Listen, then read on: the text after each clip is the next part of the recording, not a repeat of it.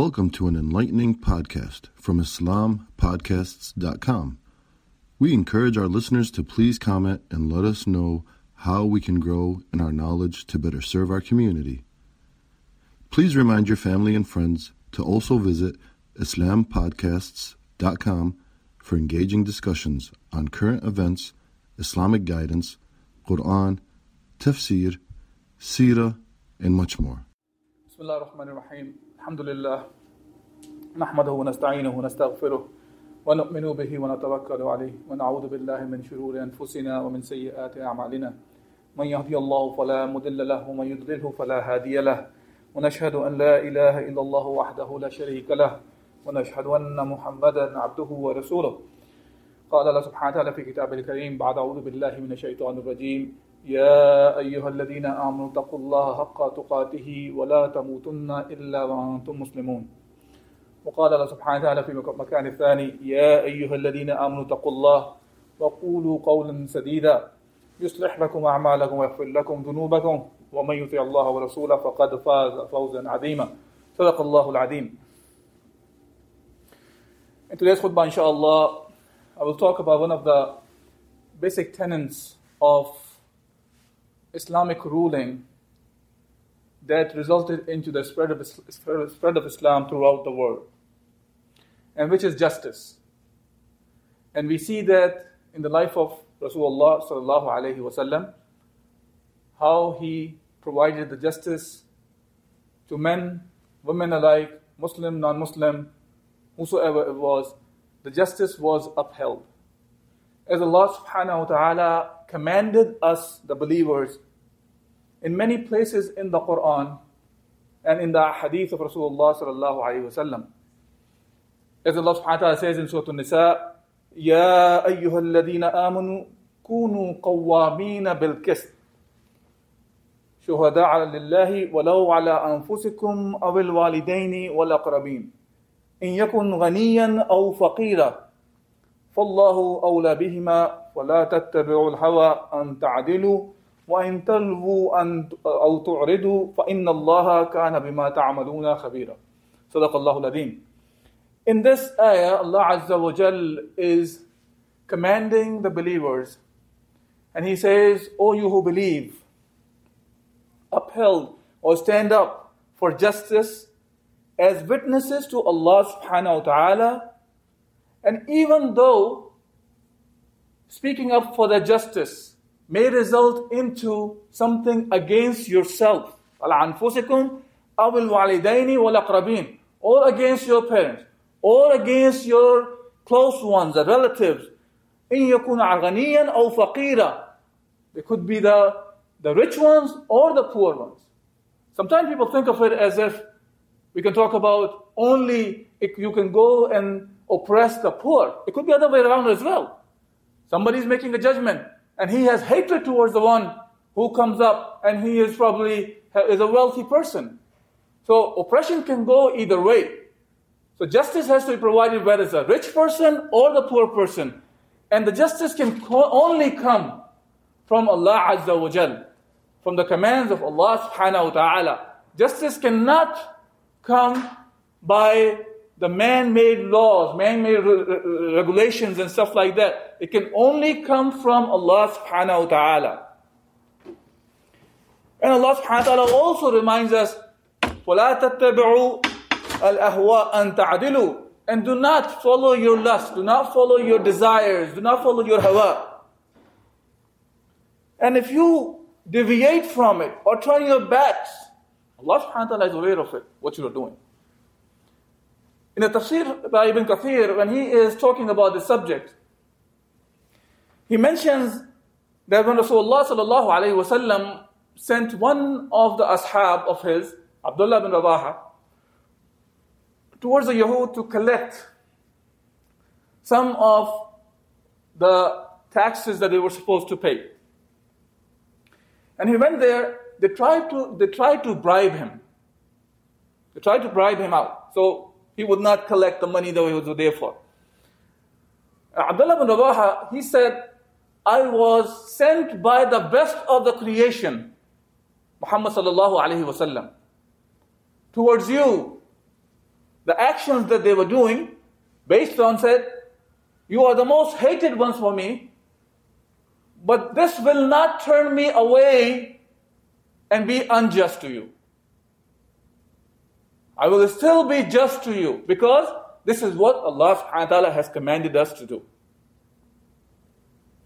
And when the Yahud, they heard this from Abdullah ibn Rawaha, their response was that this justice like that, the people who are upholding the justice like that, because of that, the heavens and the earth is still in place. This is from the people who were trying to deviate him from the justice, but when they heard from him, they, they, they said this kind of a statement. Now, Allah Azza wa Jal has mentioned about the justice many, many places in the Quran, and we will be sitting here for a long time if we just even go through the ayat Allah Azza wa Jal has mentioned in the Quran. Today I'd like to talk about some of the examples from the life of Umar bin Khattab radiyallahu anhu.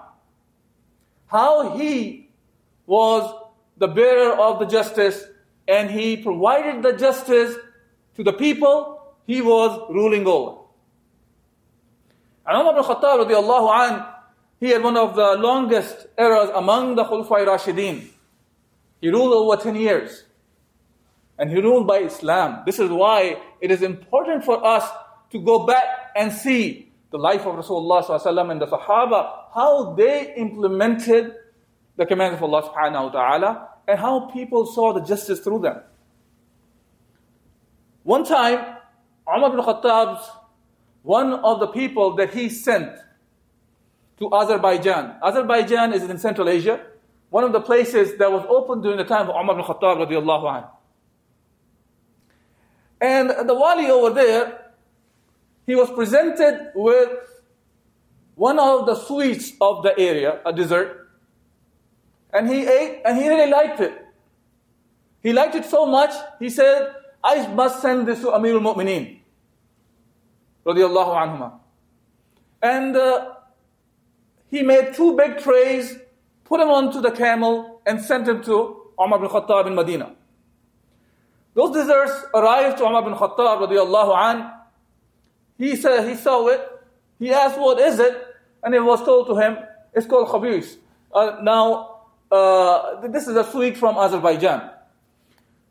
When uh, Umar tried it, it was very sweet. He liked it. He asked, "Do the people of Azerbaijan, where you got the sweet from, is this accessible for all?"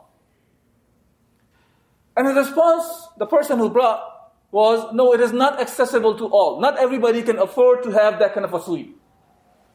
Umar bin Khattab radiyallahu anhu gave back those sweets. And not only that he gave back those sweets, he wrote a letter back. He wrote the letter back to Attab bin Farqat, the one who sent the, the sweets. And he told him that your mother or your father, you did not get this from your mother and father's wealth, what you're eating.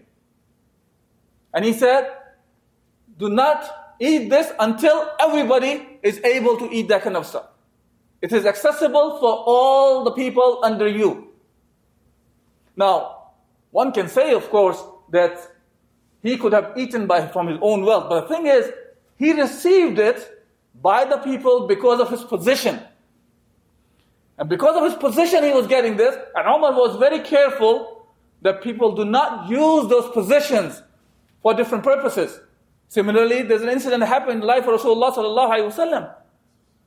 One of the wali brought the wealth that was turned in, supposedly turned into the Baytul Mal. And he said, "This is for Baytul Mal and this is mine. A portion was mine and a portion was Baytul Mal." And it was asked to him that why was he saying that? He said, "These are the gifts that I received." And Rasulullah sallallahu alaihi wasallam said, "If you would have sat in your home, would you have gotten these things? Of course not." He received those things because of his possession again. And he was commanded to turn in everything into the Baytul Mal. So you should not be getting anything because of your position. That's one of the basic tenets to uphold justice. If we are not doing that, then the ones who have power, they can gather a lot of wealth because of their position and the power.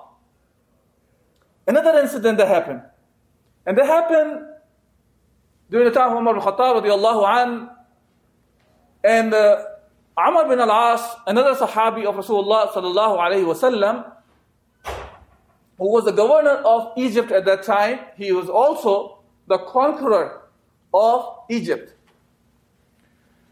And uh, there was a there was a report came to him about the son of Umar bin Khattab radiyallahu anhu, which is mentioned by the reports that Abdurrahman bin Umar, that he was found drinking.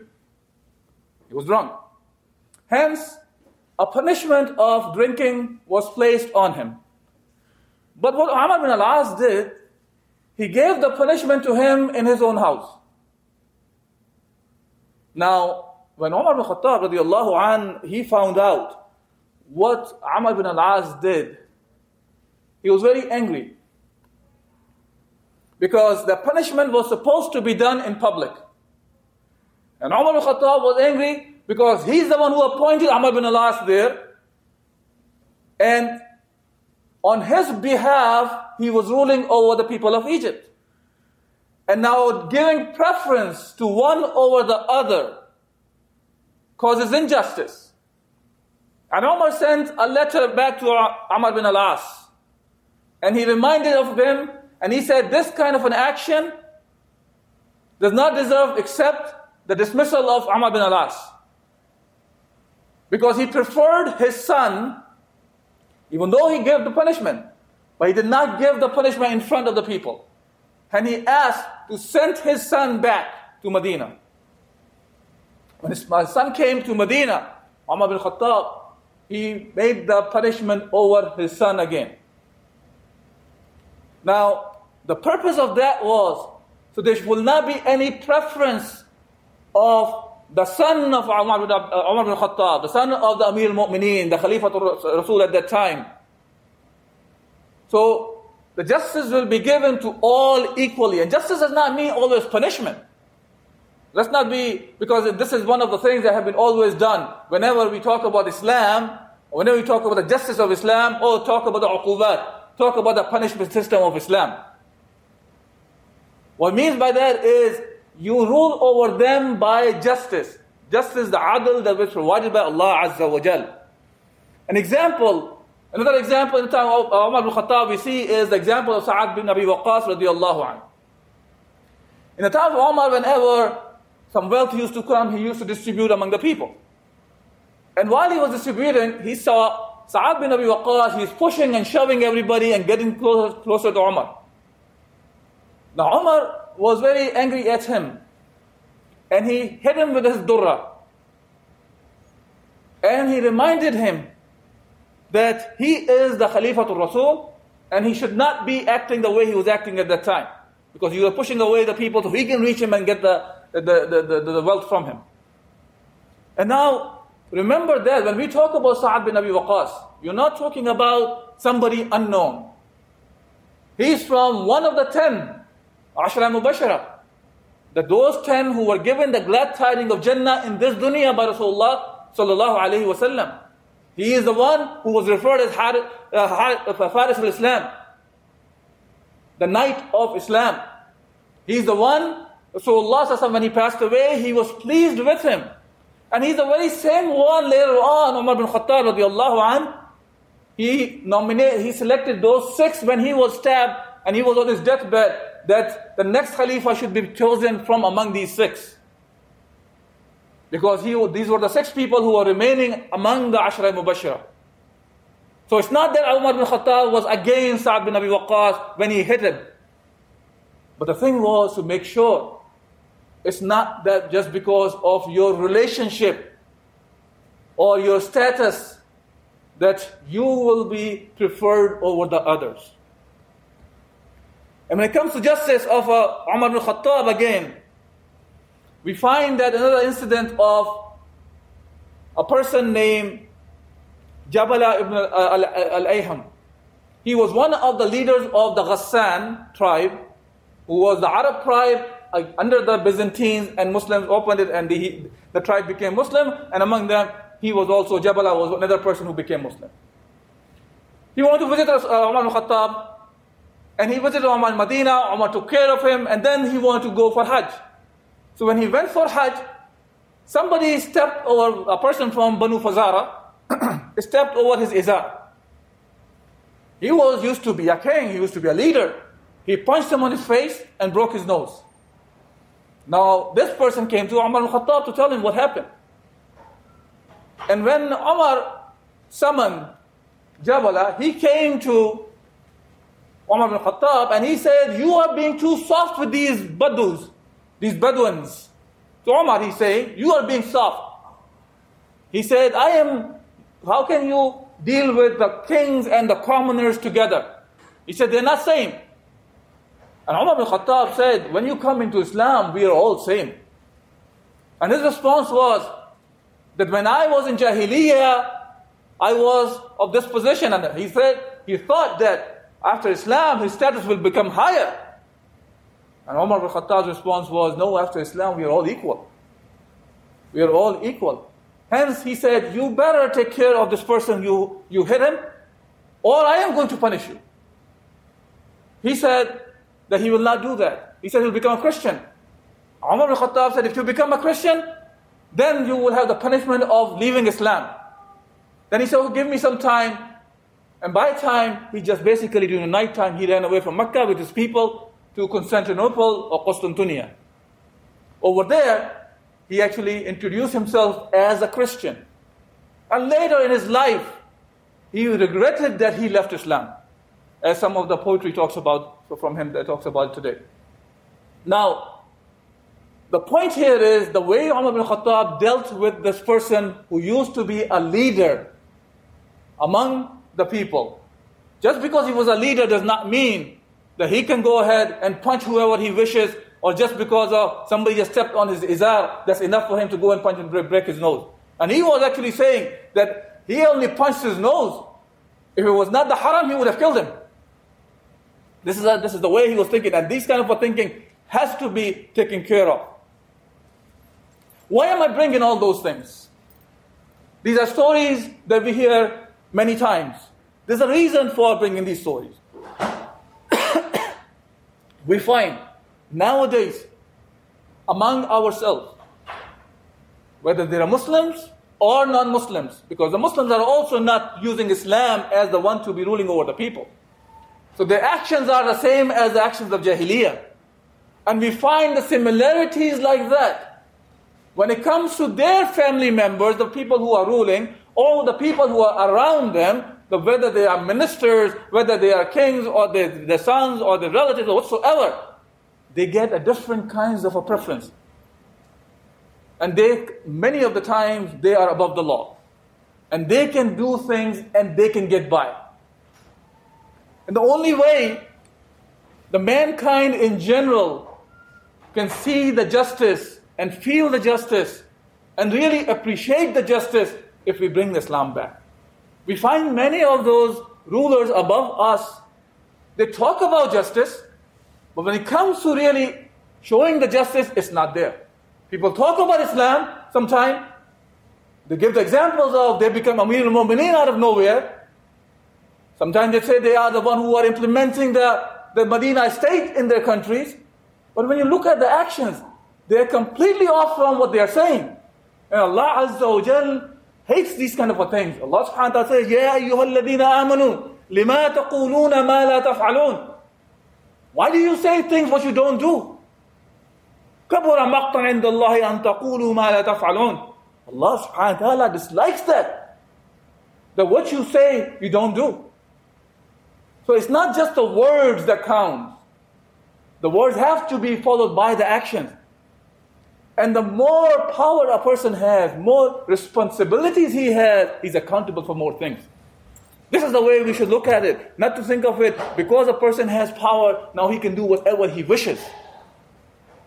And today, because of all these injustices that are happening, what we see is mankind is suffering Muslims or non-Muslims alike. And the only way that suffering can be ended if we follow the commands of Allah Azza wa Jal, not only on an individual basis, but as a whole, as an ummah, and to show the mankind the mercy Islam provides. As Allah subhanahu wa ta'ala says, يَا أَيُّهَا الَّذِينَ آمَنُوا اسْتَجِيبُوا لِلَّهِ وَلِلرَّسُولِ إِذَا دَعَاكُمْ لِمَا يُحْيِيكُمْ. SubhanAllah. Allah subhanahu wa ta'ala is saying that answer the call of Allah and His Messenger that gives life to you. This is what's going to give the life. This is what's going to save the mankind. And we are the carriers of this message that can save the mankind again as it has done in the past.